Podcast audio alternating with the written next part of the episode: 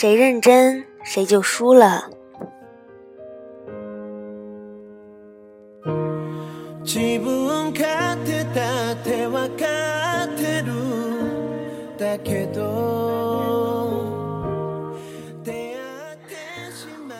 我爱你现在的年轻漂亮，我爱你以后的历经沧桑。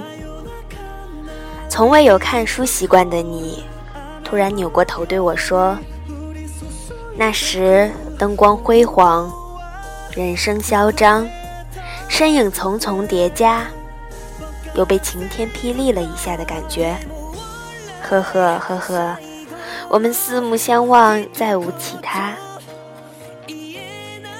你继续前行，手里把玩着车钥匙。那得意洋洋的模样，似曾相识。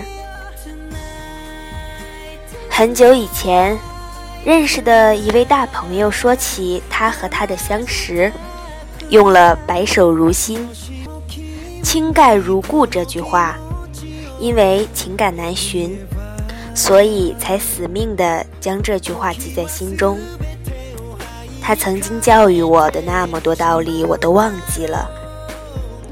只剩下了这一句，他唯一发自内心的感慨。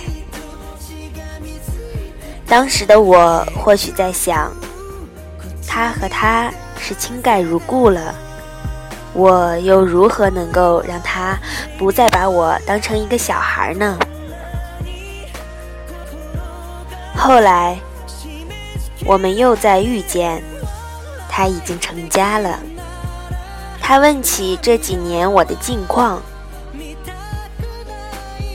我劈头盖脸说起了那些我以为他会对我刮目相看的经历。他只微微点了点头，丝毫没有和我探讨下去的意思。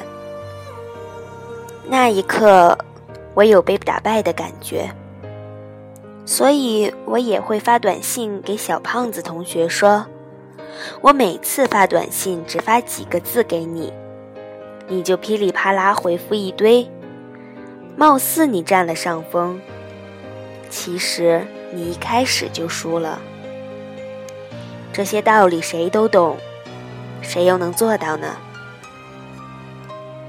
从遇见第一面开始，就注定了两个人不能计较得失，才能平衡。一旦一方留有心思，那所谓的倾盖如故也就不复存在了。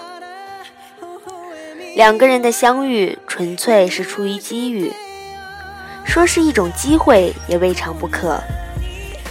可人一旦看中机会了，就难免被机会所支配，所以我们渐渐连话也少说了，甚至不说也行。周国平老师有句话能表达我们当下的心思：相思是篇永长的讣告，可发表出来却往往很短。